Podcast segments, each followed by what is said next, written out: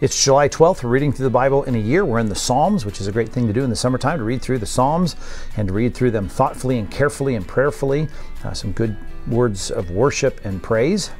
And uh, speaking of words, I guess I should talk a little bit about some of the strange words we encounter in this book.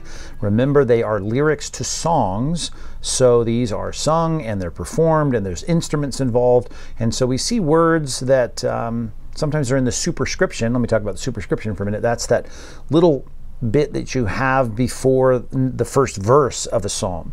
We call it a superscription. Actually, in the old Hebrew Bibles, um, that's actually numbered. So that's why the numbers are off if you ever get into uh, reading Hebrew Bibles. But um, even though the numbering is a late convention uh, in terms of relative time, they're not that old, a few hundred years, but um, the superscription, you're going to find some words. A lot of times the dedication, who wrote it, uh, the setting, but then you're going to find words like uh, Shiggaion you have in this superscription of Psalm 7. We're in Psalm 7, 8, and 9. In Psalm 7, and even uh, the, the word you find in chapter 9, uh, Muth-labben, in uh, the superscription of chapter 9, that is, um, it's like, what does that mean? You look at your Bible, if you got a reference Bible, you know, it doesn't help much because a lot of times we don't have any clue what these words mean. You see words like Selah repeated often within the text, uh, or maskil. These words um, are probably giving us a sense of what uh, instrument or what style of music, or maybe even Selah. We think it might be a, a musical interlude, um, but we, we're not sure. So just get used to some of those words that we're going to run into throughout the Psalms and know that we don't necessarily know what they mean. We can only guess.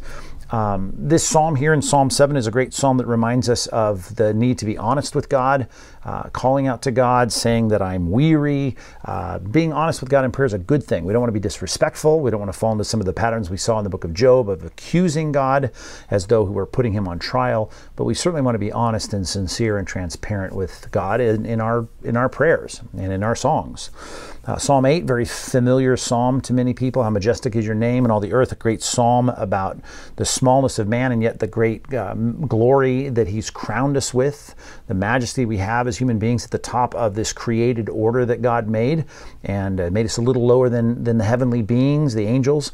Uh, this is a passage that reminds us of how honored we are in God's creation. It's a dignified thing to be a human being, and uh, we see that in this psalm, and it should be amazing to us that God would pay attention to us in light of his greatness, and we certainly learned that recently in the book of Job.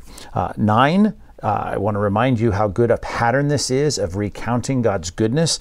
Give thanks with my whole heart, and the way he gets sincere with his whole heart is to be itemizing the good things that God has done. So, hope that prompts you to do the same. And even that itemization of what God has done in the past is a motivation that he needs to be looking to the future with hope and confidence that God is going to take care of his needs. So, 7, 8, and 9 great Psalms for us to be reading today. And then our New Testament reading is in Acts 17, the first 15 verses. Paul and Silas here on another missionary journey in Thessalonica, and their reasoning from the scripture becomes a uh, important phrase, I guess, uh, throughout church history that we reason with people from the scripture. We use our minds, we engage logically with the text of scripture, and we help convince people of the truthfulness of what it says and uh, certainly what it speaks of regarding Christ.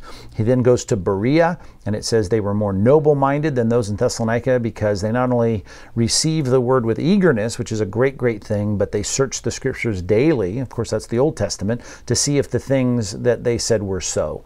So they always connected what the, they heard from the apostles with what they were seeing in the Old Testament scriptures. And so, eagerness and examining, that's a good balance to be able to not be a hypercritic of what we hear from the pulpit and yet uh, search the scriptures to know whether or not what we're hearing is true. Eagerness and examining the scriptures. Our community imperative is found in Romans chapter 15, verse 24. Uh, I just love this phrase. He says, I hope to see you in passing on my way to Spain, he says, to be helped by uh, you on my journey. And so he's asking boldly for help. He wants them to help. He says, I'm going to come through and I want you to put me up and help me. Uh, I just put it this way we need to be willing to ask each other for help. Uh, it's not superfluous or, or just you know, extravagant things that we're wanting from people so that they can be put out and we can live in luxury, as Paul says to the Corinthians. But in this passage, it's clear that he's not afraid to say, I could use your help and I want your help.